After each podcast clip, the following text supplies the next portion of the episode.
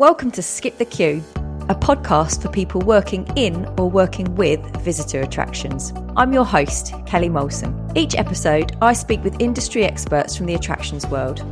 In today's episode, I speak with Ian McAllister, Strategic Head of Marketing and Communications at the Alnwick Garden. Ian shares with us the magical story behind Lilidorei, logistics of creating a play structure over 26 metres tall, snot ice cream, free Fridays, and the impact this will all have on the local area and children. If you like what you hear, you can subscribe on all the usual channels by searching Skip the Queue.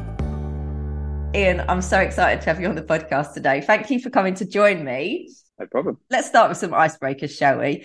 Um, Ian and I, we had a little pre podcast chat a few weeks ago, and we established that we're both from sunny old Essex. This could end up quite messy, really, couldn't it? Because I tend to, whenever I'm speaking to my my Essex kinfolk, my accent goes very Essexy. So this might get this might get messy. Well, the good thing is living up here, people don't know my real accent, but once they hear that, I'm sure that it'll it'll come out. They will after this, Ian. right, okay, icebreakers. I want to know, um, topical. What's the worst Essex nightclub that you've ever been in? Oh, Tots, Tots in Southend. Yes. But it was it was so bad that I used to go every Friday. it was it was bad for the sticky floors and for the the people that were there and for the music they played and everything about it was terrible.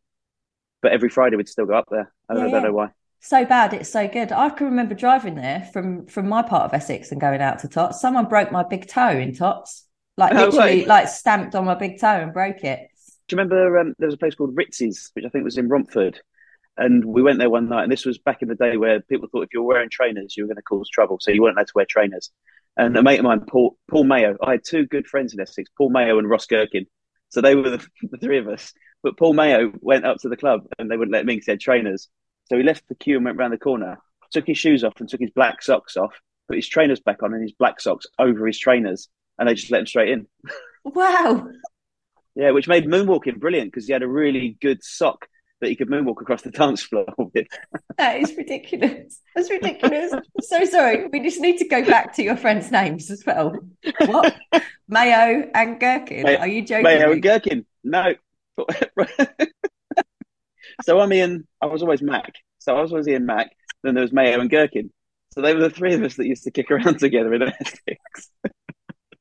Sending into chaos already. Oh god. There you go. Opening question. So this is an Essex thing as well, right? Everybody has nicknames, don't they? Oh, yeah. You know the Gavin and Stacey thing, where you know you know got Smithy and what Chinese Alan and all that. That that is, Yeah. that's the thing. That's that is so Essex. It's ridiculous. Oh Uh, god. well, my nickname for ages was um, so I was I wasn't a good looking chap growing up, and I had uh, a brace, a demi wave, and I had these big Reactolite glasses. And I don't know if you've ever seen the National Lampoon's European Vacation, but the son was called Rusty Griswold. so my friend Gary decided that I was just called Rusty. So he still calls me it to this day. So I'm still just Rusty. Oh God! Well, this that's so weird. This my next question was going to be: Have you ever been told you look like someone famous? Who was it? Well, yeah, but that's wasn't a positive thing. No, I wasn't expecting Rusty from National Lampoons to come up. I mean, lots of people will try and compare themselves to you likes of Brad Pitt and George Clooney, whereas I'm going for 15 year old Rusty Griswold. Humble. I think that that's that's quite humble, isn't it? Right. Yeah. Final one. Felt- I feel like the ice is well and truly broken. It's um, melted. what is your best scar story? Oh, my best scar story is a very recent one. Last year on New Year's Day, I took the kids for a lovely walk to our local woods with the dog. And me being me, I challenged them both to climb a tree. And it was a tree that was like one of these trees that's too good not to climb. Do you know what I mean? It was really big branches and big trunk. So I've got twins, 14 year old twins, a boy and a girl. So my daughter was like a whippet and she went up the tree. And then my son, he, with a bit of encouragement, went up the tree and he got his foot wedged in like the V of the branch about seven and a half, eight foot up. So he couldn't get out. So I climbed up behind him and I held onto a branch either side of him. I said, right, all you've got to do is just wiggle your foot a little bit. So he obviously didn't hear a word I said and he yanked his foot out. So we both fell out of the tree. So I grabbed onto him and he landed on me. And as he landed, I heard my ankle snap. So I'm at the top of a top of a woods, like probably a mile into the woods. So the kids that week before had been at scouts and they learned about what three words. So we had to phone an ambulance and they did the what three words and this, that, and the other. So the ambulance had to then he couldn't drive, so he had to push the stretcher for a mile, pretty much up an incline to get to me. Had to take a breather because it was so far out, Put me on the stretcher, But then the ambulance had to drop. So it's just me and the kids that live here with the dog. So the ambulance then had to drop the dog and my kids at my house before they took me to hospital. So turned out I'd completely broken my ankle. So I had to go for an Oh. operation and I had um, a metal plate, pulse ligament, and wiring all around my ankle. So I've got a treat of a scar on my ankle, but they also cut through two nerves. So I also can't feel from my nerve down to my little toe, from my knee down to my little toe at the minute. Oh no! Oh god! Um, I feel like we're gonna have to put a warning on this podcast episode if anyone's like slightly queasy disposition. wow, I was So not lo- expecting that. Yeah, it's a lovely story. Lovely story, isn't it? It's just uh, I think I've learnt my lesson. I went back. I made a blue plaque on Photoshop about Ian fell here, and I went back to the tree afterwards and pinned it on the tree. it's a special moment. Yeah, so Um, that, that tree will always be in my memory. But well done, your children, on learning on learning um, the skills to get you out of a very tricky situation. Yeah, it was great. They loved it because they got a ride in an ambulance. So their Snapchat stories were filled up that day with pictures of them and the dog in an ambulance on a muddy New Year's Day. Great story. Thank you for sharing. It's all right. I feel like we've started the podcast on a high. Uh, Well, we can't really go any lower than this, can we? Not really, no. Right. Um, your unpopular opinion, Ian. I dread to think what this might be. So I had a few, and I was trying to think which one would upset the least people. So this one's cake, and I hate cake, and I've always hated cake. Really dislike cake, and I, I think people say to me, "What is it you don't like about cake?" And I think I've narrowed it down to the taste, the texture, the smell, and the look. Because I just everything about a cake I don't like. So when it comes to birthdays, the kids obviously get me a birthday cake because they can eat it themselves. But I just don't like cake. I've got a bit of a funny, not so much now, but I had a funny food thing. So I'm sorry in advance. I didn't eat yellow food for about six months, and it was anything, anything yellow, even to the point where if I got a packet of M and M's, I would eat the yellow ones. Can I just ask it? What what age were you? Was this? I don't know. Don't tell me. Thirty. It's probably worse than that. It's about thirty-five, like my late thirties. Genuinely. Genuinely developed an aversion to yellow food. So my friend Stephen, who's our head of HR at work, he went through a phase of thinking to try and re-educate me. So every Friday, he'd go for Stephen's Adventures in Food, and it was all the food that I probably should have eaten by the time I was like forty odd and hadn't. So things like sushi or um, porridge. so every Friday, he'd bring in something, and it would be a chart, like a reward chart, and he'd put a little sticker on if I liked it or didn't like it. just just because people don't know, I'm a 47 year old man with two children. oh God! And um, have you eaten a banana since? That's that's what I need to know. Yeah, well, since I started re-eating yellow food, I, uh, I- I'm all over it. I like a banana, I like a bit of pineapple. Cheese is great. we would just have the argument because people would say to me, and this was my bugbear, and I'd get really irritated with this. They said, "What about chips?" Um, uh, chips aren't yellow; they're like a beige, so chips were allowed. Oh, But, uh, okay. So yeah, ba- so and like and pasta as well. They're all in the beige category rather than yellow. Okay. Yeah. Good, I mean- good to know. So, can you imagine presenting me with a yellow cake? Yellow cake, that'd be my idea of hell. That's your worst nightmare, isn't it? Um, what about Jaffa cakes? How do you sit about that? Is that a cake or a biscuit? I can tolerate a Jaffa cake, but I wouldn't choose one. If I, my food of choice would always be a chocolate hobnob. It's no question. Definitely a Great biscuit. biscuit. Yeah. Great biscuit. In Good the fridge. crunch, good for the dunk. Yeah, always in the fridge, yeah. Yeah. Chocolate, what do you think about this? Chocolate, does it live in your cupboard or in your fridge? Fridge. I, I like a crunch. I like it to go crunch, and then I like that it then melts in your mouth. You let do you know? It's like two different sensations in one. You um, people will argue about this. This is not an unpopular opinion, by the way, but people will not be happy about this at all. No. But I mean, the people that aren't happy with it are wrong. They are. Agreed. Oh my goodness. What a start What to the podcast. Okay. How did an Essex boy end up in Northumberland? Tell me a little bit about your background because you're not from attractions background at all, are you? You come from a completely different sector. Yeah, when, when I got married, which since divorce, but when I got married, my best man suggested it was witness protection. That's what kind of brought me 350 miles north. but the fact was, I was working, so I'm, I'm from Essex, as we've previously mentioned. And I then went to university in Surrey, I went to Kingston. Um, and I was working just locally, really, just in pubs and clubs. Um, and I went downstairs to my flat and there was a redeployment. So I thought it's time to get a proper job. And it was literally under my flat. And I ended up working there mainly because it was under my flat and it took about 10 seconds to commute to it. So I spent a bit of time in recruitment. And at the time, I was living with two flat, flatmates, weirdly both called Marcus. So Marcus 1 and Marcus 2. Um, both worked in TV. one worked, I think Channel Five, and one was the BBC or ITV. And they kept telling me how good their jobs were and how great their life was. And I thought, well, you know what, you know, can't beat them, got to join them. So I tried, did actually beat them. So I wrote to MTV with a really cocky letter saying how much it'd be their big mistake if they didn't recruit me and this, that, and the other. So I went in for my interview, and the guy said, um, he said, I've got you in because you're either really, really good or really, really cocky. And I don't know which one it is. So eventually they gave me a job. So I worked at, in media in London. Nice. And I think I was there for two years. And I just got sick of the rat race. Um, and it was just the commute to London. It was an hour each way. And I, I, was, I, was, fed up of it. And I was fed up of the people. And I was fed up of the busyness. Um, and I met my then wife, who is from up here, but she had a flat in Edinburgh.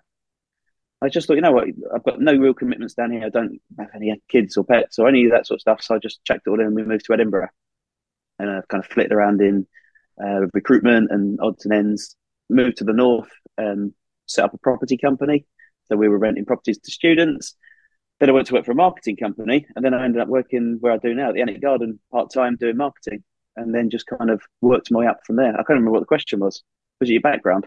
Yeah, you answered it well. Yeah, well, well, well, done. Thanks. so yeah, so I definitely didn't come from tourism, but I kind of came from marketing, kind of sales, and I think I've always been one of these people that might be clear by now that can just talk. That's coming across definitely definitely getting that on this on this episode ian. But i like that. You sound like someone who makes their own opportunities in life which I, I, like. You know you just go out and get what get what you get what you want and what's going to fit for you.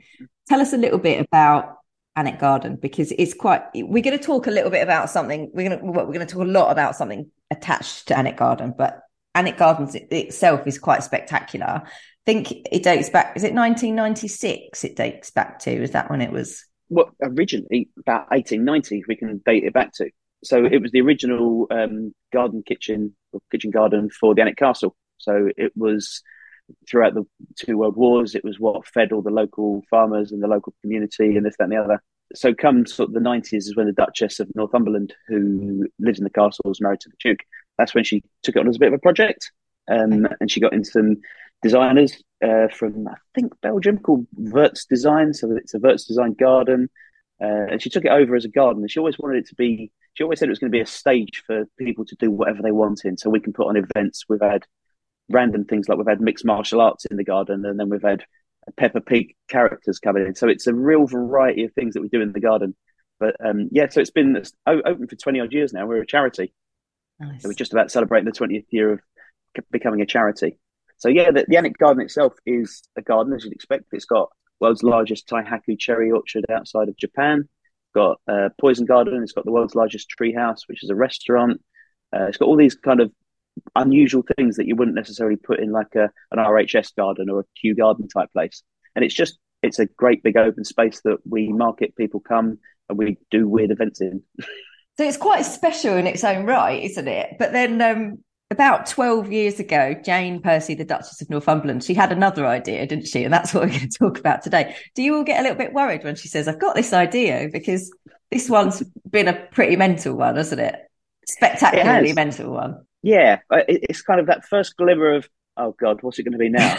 With the backup of the thing is that when she has an idea, she sees it through. So, mm. and, and I say this, I know a lot of people chuck this phrase around loosely, and I, I don't mean it this at all. She's a visionary because she does. She has these completely off the wall ideas, but then got the determination and the team behind her to actually see them through. Yeah. So the new project being being the biggie, which has been years in the making and years in the planning, and I'm sure you want. Do you want to introduce it, or do you want me to say what it well, is? well, uh, what you do it, the world's biggest children's play park. Yeah. So it's called Lilidorei, which every single thing in it is from her head and she's got this really creative outlook on life and she's then pulls in the right people to kind of bring them to life so she imagined this place where kids could just be away from technology where they could play and actually play like we used to when we were little and we'd go out making dens and kind of making up our own stories and it's called Lilidorei. So the, the, the concept of the place is that it's a Lilidorei village and there's nine clans that live in this village and all of the clans worship Christmas.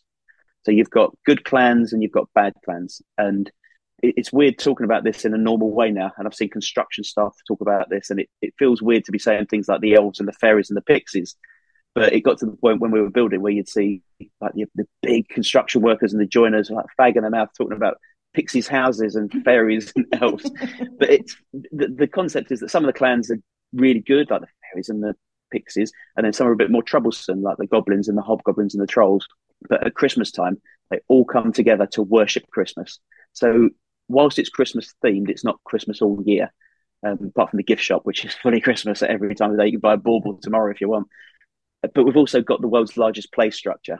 Um, so the, the play structure was built by a company called Monstrum, who are based in Denmark.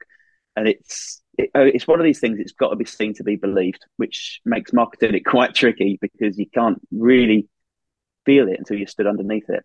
Um, but local landmark, the Angel of the North, is always a good point of reference.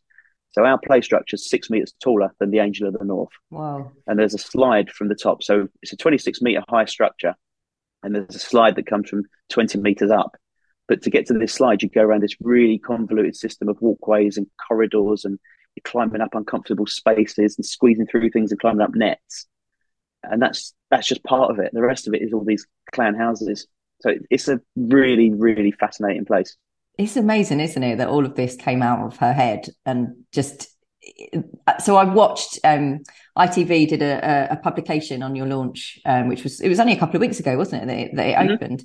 The presenter of the snippet, he went up the slide and came down it, and and it, he was talking it through, and he was saying twenty six meters, and I was like, oh yeah, that's that's quite that's quite high, isn't it? But but you can't really grasp when someone says that to me i couldn't really kind of grasp what the height of 26 meters actually looked like. So when you said that comparison that you've just given about the angel of the north i'm like oh yeah that's really big. Like, that's it's really, really big. but there's no point it's all enclosed. So like you've got open netting and this and another but there's nowhere that kids can actually fall off if you like so I think kids, they, they, it tests their bravery. Yeah, I mean, it's handy for us from an insurance point of view and health and safety, certainly. but kids like test themselves. So you'll see them start the session and they'll just be on the little swings at the bottom or on the little spinny mushrooms. And then by the end of the session, you see them at the top running around like it's no one's business, just testing bravery. I think that's the big thing. Yeah, yeah. And I love the idea that it's it's just it opens your imagination. You know, you can be any part of that story. You know, you've got that underlying story of the clans and the, and that they worship Christmas, but then you make your own you make your own part of that story to go with it and who like based on where you interact and, and where you go and where you climb or what houses you go into and all of those kind of things. It is it is pure magic, isn't it? It is, and it's um, we've got a team of people that work. They're called secret keepers. So that they're um, different in their outfits and costumes, but they're really extravagantly dressed with feathers in their hats and all sorts. And their job's almost to facilitate the play. So it was almost a marketer's dream when I started off because we couldn't we couldn't really talk about what it was because people didn't understand until it was built, couldn't see it. So I came up with a concept which is the most lazy marketing you'll ever think of. And the the whole tagline, which has carried through, is "What's your story?" So really, what we're doing is we're encouraging people to make their own narrative and to make their own story. Which I mean, it saves me the job for a start, but also we don't want to dictate that. Well, that clan looks like this because you can't see the clans. You can see the houses and you can imagine how they are, but you can't actually see anything. So when you get there, it's all brought together by this immersive sound. We've got it's like a million quid's worth of sound system for each clan house has got its own immersive sound system that kind of gives you implications or ideas as to what that clan might be up to or what's happening inside the house. So you can look into their house window and you can see how it's all set up. So it kind of starts to build this picture. And then the secret keepers are there to encourage that with the kids. And oh, what do you think they look like? And did you hear that sort of noise? And it, it gives this underlying narrative. But every kid that comes is obviously going to leave with a different picture of what a particular clan or a particular circumstance is like.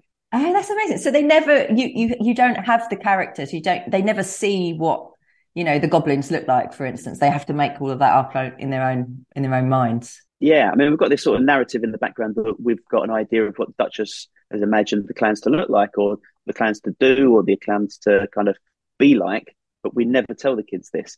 So it's all about provoking provoking thought and provoking story. There was books that I used to read when I was a kid and they were choose your own adventure books and it was kind of you, you make your own adventure. Yeah. So every even if one one kid came to Lilidorei five times, they might have a completely different experience each time, just because of their imagination and the sort of stuff that the secret keepers have, have fed them, if you like.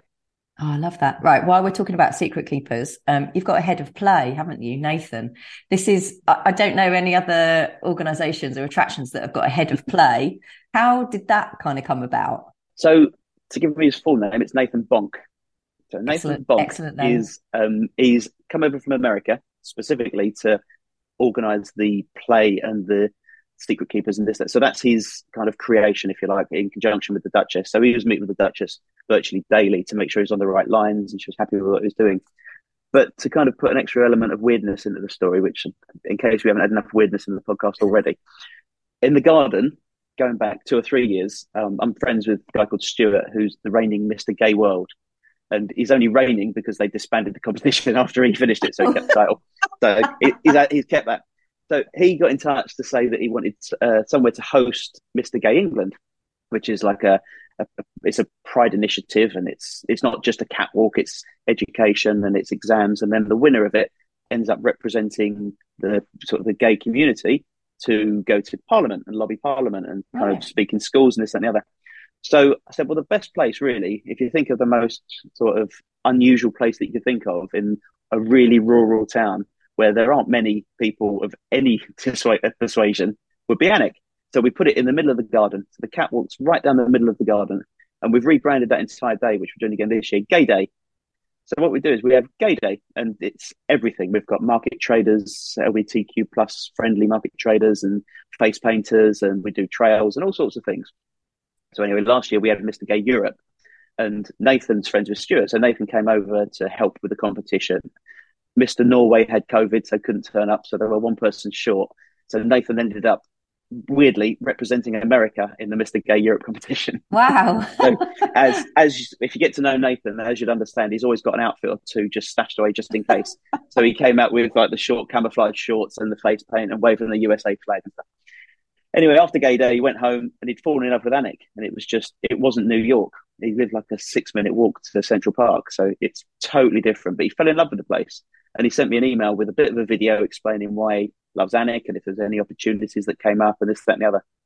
And the only thing that popped into my head as soon as I saw his video was the head of play, and I just knew that he would be the person for this role. And But was it a role that you were you were looking for? You were looking, or, or did you create it for it was a role we'd discussed. We, we'd, we'd always discussed that we needed someone. It was going to be, it's almost like a head of operations for Lilidorei, but that sounds Okay. far too boring. So we always knew there was going to be a role for somebody. I don't think we quite realised to the extent of how influential this role would be in creating the entire story and the entire visit. So Nathan, with his ideas, he's opened theme parks before. He's been in stunt performances in various theme parks. He opened like the Harry Potter experience in Orlando. So he's done all this stuff already. But I remember he, he zoomed called me one morning. He said, "Oh, you're never going to believe it. I've got an interview with the Duchess at lunchtime." Oh, brilliant! So I gave him a few bit of background and you know what we were working towards. About two hours later, he, he zoomed me back. He said, "Oh, you're never going to believe it. I've got the job. They're sorting me out a house. I'm flying over next week, and I've got tea at the castle with the Duchess." it's like every American film you've seen where they try to represent England in a completely fictional way. He was living it.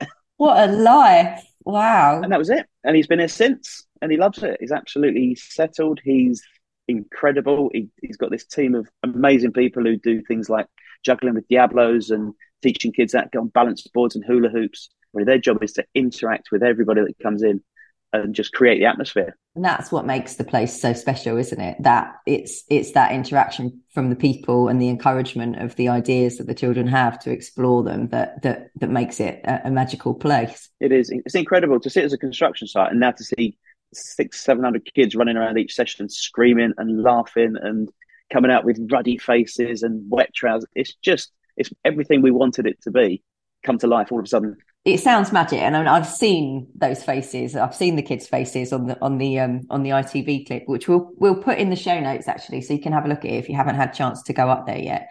Um, oh, I, I want to talk a little bit about because you've you've said a few times now. I mean, Alnwick is is it's relatively rural, a small community. There's not a huge amount going on there other than this spectacular, you know, Alnwick Garden and Lilidorei that's just launched. You've got you offer free Fridays, and I saw uh, the Duchess talk about this.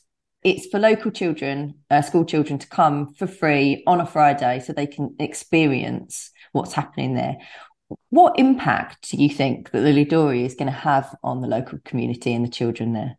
I think so. Sort of two elements to that, really. Then the the creation of the attraction itself, we've always estimated roughly or looking quite accurately based on recent figures that it's going to bring an extra 200,000 people a year into the area. And that's going to benefit, obviously, it's going to benefit us. It's going to benefit the Alnwick Garden Trust. It's going to benefit the Alnwick Castle, which is another attraction up the road. All the local restaurants, pubs, hotels, everyone's going to benefit because what we're hoping to do is turn Alnwick into a multi-day destination. So people won't just come for one of the things and go back to Newcastle or back to Edinburgh. They'll do it as a day trip. So we're hoping that it will really kind of drive the local economy. So in terms of local economic benefit, I think that, that that's kind of nailed really. That's the figures are already quite obvious. In terms of the free Fridays, then you don't have to go that far out of Alnwick, particularly if you went to South Northumberland. And there's quite a lot of people that are in all sorts of various situations. There's schools in different areas. There's kids that just would not be able to afford to come otherwise. Because I mean, it's comparable to other attractions, but it's still not a cheap day out. It's not yeah. a three quid to go to the local soft play. So there's a lot of kids that we, the Duchess particularly, just didn't think it was fair, wouldn't be able to experience it. Hence, free Fridays. So the idea of Free Friday is that every school child in Northumberland, and then eventually, when we've kind of been running for a bit, we'll widen it to Tyne and Wear and to Newcastle. But at the minute, every child in Northumberland should be able to experience Lilidorei without having to pay.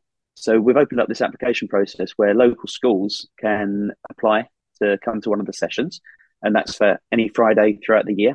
So already, the mini uptake's been phenomenal, and there's schools that you see that you think, you know, I know exactly what area that school's in, and without making too many judgments, you know that they just would not be able to afford to yeah. come. So we're giving them the opportunity to come. So that's part one of Free Fridays, which is well underway at the minute. And I think we're almost booked up for the rest of the next 12 months with Fridays. That's amazing. But the next part is that the Duchess is now to now do other initiatives to try and put money into a ring fenced account. So then eventually, when that account builds up, we'll also be able to start to subsidise travel. So if you've got a school that's an hour's journey away, hopefully this pot of money they can apply to it to pay for their hiring of a school coach or a minibus or whatever it's going to be to actually bring the kids up. So it's an entirely free day. Um, and there's different things like she's doing private tours. We're doing packages where you can have a nice meal at the treehouse and then come into Lilidorei afterwards. So, like I say, that's all going to be ring fenced specifically for transport for Free Fridays. That's incredible. What an opportunity. And like you say, for the, the, the kids that just, you know, would not have that opportunity to be able to go and ex- experience it. It's just such a wonderful thing to be able to do. It is. It's incredible. And I think a lot of the feedback we saw before we opened because again, as I say, it was quite hard to explain the concept of it and what you actually got for your for your fifteen quid entry fee. So a lot of people were saying, oh, "You've outpriced us, and we can't afford it," and this, that, and the other. And that's why it was really good to then say, "Look, if you want to bring your kids, just tell your kids to speak to their teacher and get the teacher to speak to us, and we can facilitate them for free." So it's it's making a difference already. It's incredible. Yeah, and I guess it's then it's about selling what that 15 pounds gets you you know the benefits of that 15 pounds yes it, it's a relatively higher price point but you know you, you, you start to break it down about the experience that they get there and, and and the magic that can actually happen that they just they can't get anywhere else and then it starts to become slightly more appealing purchase i guess there's a longevity to the day as well you can stay there for quite a long time right you've got that yeah. that dwell time as well so when you work it out cost per hour it mm-hmm. actually seemed quite quite reasonable. And I think having two kids myself, I think what am I going to compare this to? So you can't compare it to going to the local council run park because it's it's nowhere near the same. It's not just a climbing frame. And then I think, well, what else would I do for the kids for that time period on a Saturday if we're bored? Probably go to the cinema. So the cinema is going to be 15, 20 quid what to get in. And then you've got the sweets and this and the other. You've got two hours of sitting in silence, watching a film. And then you come out, go home, and that's done. So to compare it to that, uh, to Lilidorei, you've got a three-hour session where you can come in, whole family can interact, and it's running free and it's fresh air. And it, I mean, it's Northumberland; it's always fresh air. and by fresh, I mean probably freezing most of the time. But it's it's you've got this. It's a completely different experience. And I think where people were just looking at it as it's a climbing frame, I said, well, I could just go up the park. So it's it's trying to explain to people that it is different and like yeah, it, it doesn't work out a really cheap day for if you've got two parents and three kids, for example. But what we have done, we've introduced, and we're going to look at this after the summer holidays. We introduced the founder Lilidorian membership. And my idea with this is always it's got to be the child focused.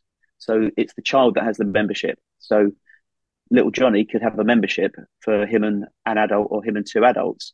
And that means they could bring in mum and dad, or they could bring in nanny granddad, or they could bring in whoever they want but it's always for me been the child that dictates this whole thing. So we always say that well behaved adults can come in with a responsible child. So we've kind of flipped the narrative a little bit there. And in terms of the membership itself, I used to read the Beano when I was a kid, and the only thing I ever wanted growing up was a Dennis the Menace fan club membership. and with that, you got a wallet, a membership card, and a badge. And so for me, Lilidorei membership, you get a wallet, a card, and a badge. So all these founder Lilidorians walking around proudly displaying their badge because there was a limited number of to be the very first people to be these yeah. members. But it's empowering the kids. It's the adults are allowed to come if the kid says they can come. I, I almost wanted like to wake up on a Saturday morning and the child go, right, mum, you've been good. You can come with me. Dad, you got to wash the car and do the dishes.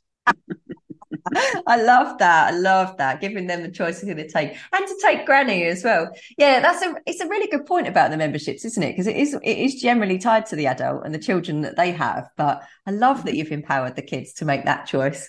Yeah. Yeah. So you've got to be the kid. The parents have to be good all week. Exactly. They have to earn the Lilidorei points. Yeah, yeah, yeah. well, we're going back to your food eating and your little sticker chart, aren't we? That's what you need, little sticker chart. Uh, yeah, there you go. Sell that in the shop for uh, for the adults to buy their sticker their sticker reward chart, whether they get to come back or not on the next visit. Um, That's a great idea. Talking of the shop, actually, just briefly because you mentioned segue. It. Let's let's oh. yeah let's, let's let's I'm on this I'm on fire today, Ian. Segue into the shop so my good friend Matthew Henderson, who anyone who listens to the podcast will have heard him before, he has been incredible. He's been absolutely amazing. It was him that put you and I in touch in the first place. We brought him in to get the shop shop ready. And to say it's shop ready is the biggest understatement of the century because it's I've never seen anything like it. The, the people that work in retail, the a retail manager Tracy, I mean, this, to coin a phrase and to, to, not sound corny, it's like all the Christmases have come at once because she's always wanted this shop that she's proud of, that she's selling things that she believes in. It's all been sourced specifically for her, and Matt has done just what a job! It's incredible.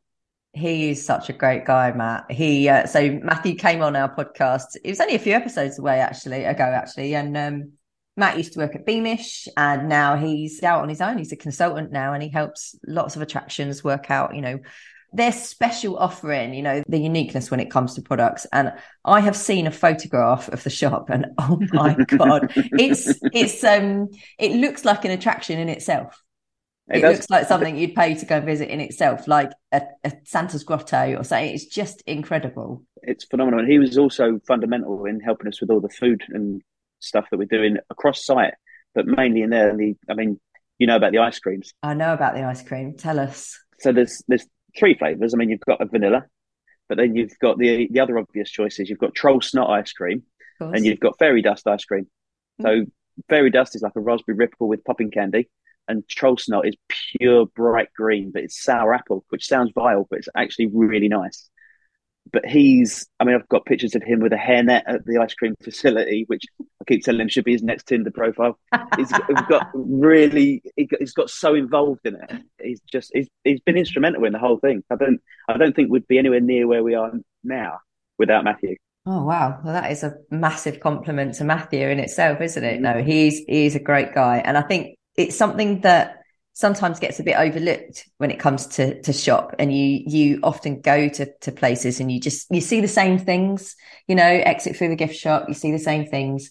And you're it, it genuinely just feels like and I can only say this from the photos but it just feels like you're stepping into such a magical world as an extension of the magical world that you've just come out of.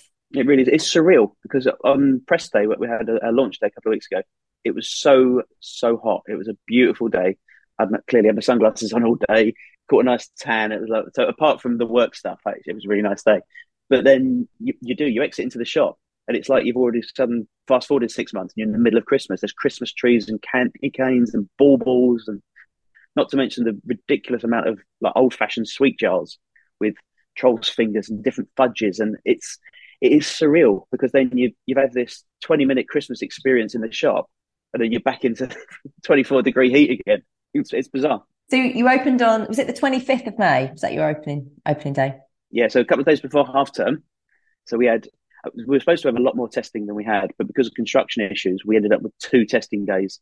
We were supposed to have at least a month or two months testing, oh, but we had to literally do it all in two days. So we opened uh, we had a VIP date, and then we opened for the public on the Thursday. And we've been so we, we would never have predicted this. The Thursday, Friday, and then the full half term, every single slot was sold out to the point where after a couple of days we made a judgment call to up capacity, and then we upped it again, and it's just it's been full, absolutely full. And have you kept that capacity as well, or, just, or mm-hmm. wow? Yeah, no, because we I think we didn't we didn't want the risk of opening saying right we're going to get 800 kids in per session, and then all of a sudden there's 800 people trying to go down a slide. So we didn't want to ruin the visitors' experience with mm-hmm. um, queues and with too many people and crowds and this and the other. So we opened with 300 capacity, which was, I mean, once 300 people are on the play structure, you can't even see it. It's like you can't hear them, you can't see them. They've just vanished like ants. So we upped it to five, and we're looking at upping it again to I think 750. We're going to maybe try and push it up to for summer holidays. Gosh, that's incredible. So safe to say that it's been a successful launch then. Do you know what? I, we we couldn't have asked for more. We've had the weather, we've had the publicity, we've had everything has been going so well. It's been a really positive experience. It was touch and go for a bit, where we're all sort of walking around a few days before launch. Oh, shit, there's a there's a bump there. There's a thing here, and the construction team.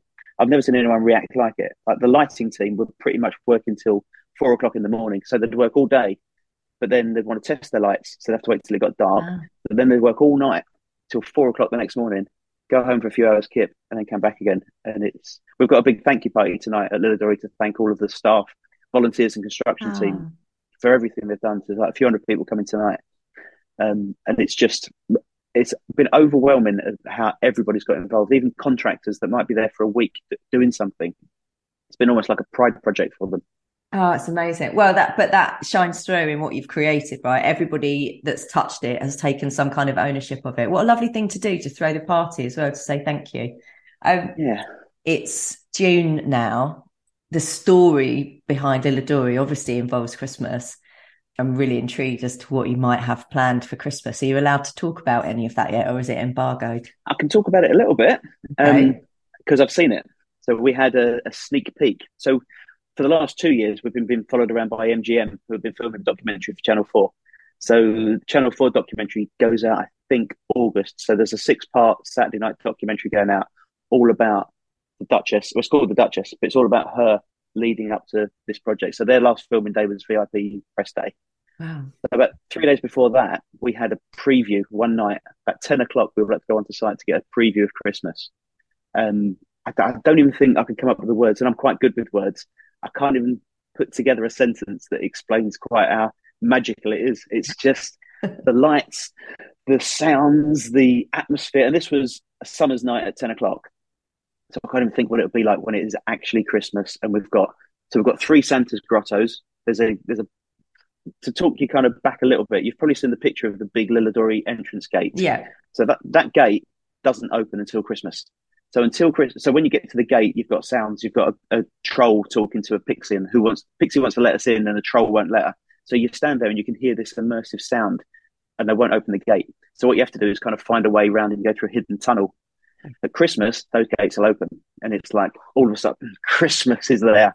So you you come in, and every Christmas tree is going to be lit.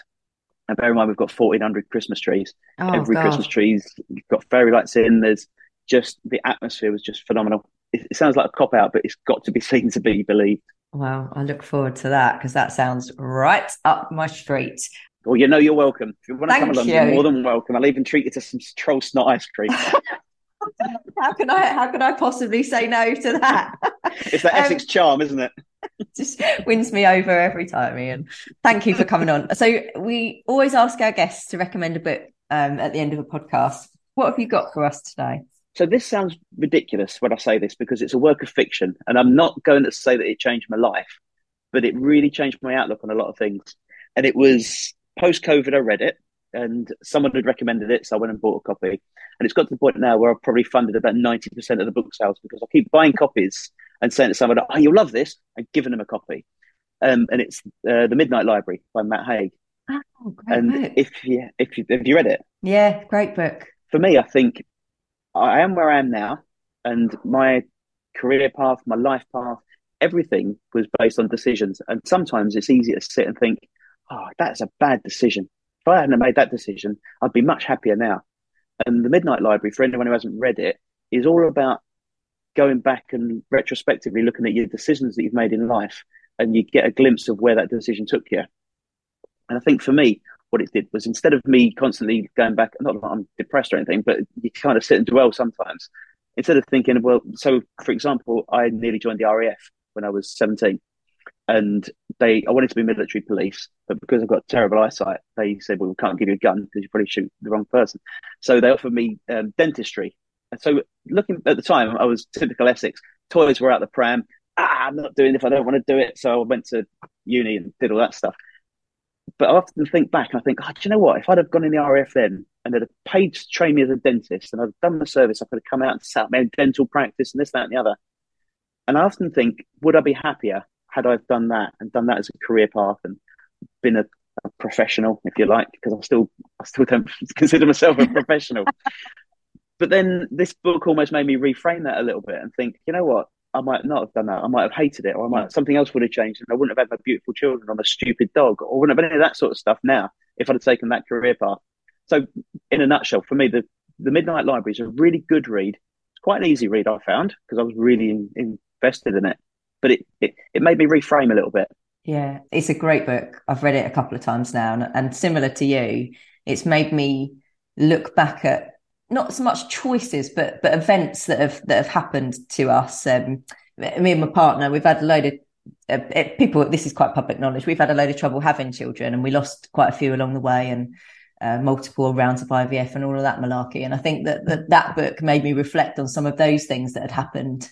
Um, because you start to question am I a bad person here? Or mm-hmm. like, uh, uh, you know, why are these things happening to us? You know, we're, we're good people. What's, what's wrong? But, but some of those things that have happened, regardless, you know, despite them being really difficult and quite awful, mm-hmm. they've led you to other things that are magic. And, you know, they've given you gifts of something something really tragic happened has been able to give us the gift of being able to talk about it openly which has then gone on and helped other people be able to talk about it or share how they are or just given someone found them someone that they can talk to you know and i think you have to just kind of look back at those things and it, it, I don't know.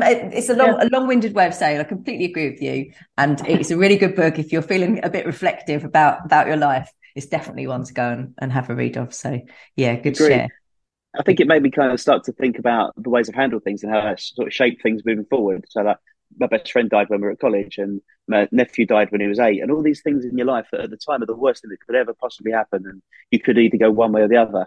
And uh, it, it almost explained or kind of put into context a little bit. I think that these things happen not necessarily for a reason, but the way that you cope with it and deal with it and move on after it that's almost like the learning that you take from it. So, but this yeah. is a different podcast altogether. This is like a grief cast. So we'll we'll do another one. This has ended completely a completely opposite spectrum than it started, Ian. Um, anyway, listeners, if you want to win a copy of that book, I'd highly recommend you go and do this. So go over to this podcast announcement and retweet it with the words "I want Ian's book," and you will be uh, put into the draw to win a copy of the Midnight uh, Midnight Garden. Midnight Garden. Midnight Library. Midnight Library. Midnight, Midnight Gardener is a whole different whole different book, kids' book, Midnight Library. um, Ian, thanks for coming on today. It's been brilliant to chat to you. you've had me in tears of laughter, um, uh, and I've loved every minute of it. Um, we will put all of the information about Lilidorei and Alnwick Gardens into the show notes so you can have a little look for yourself. But those tickets for Christmas are going to sell out quickly, people. So get yourself on the mailing list. That's all I'm going to say. No, thank you, Kelly. It's been so nice to talk to you. To, to and living this far north, it's nice to establish my roots with an Essex person again. Well, always welcome. Six month check in, right? Thanks, Kelly. Thanks for listening to Skip the Queue. If you've enjoyed this podcast, please leave us a five star review. It really helps others find us. And remember to follow us on Twitter for your chance to win the books that have been mentioned. Skip the Queue is brought to you by Rubber Cheese, a digital agency that builds remarkable systems and websites for attractions that helps them increase their visitor numbers. You can find show notes and transcriptions from this episode and more over on our website, rubbercheese.com forward slash podcast.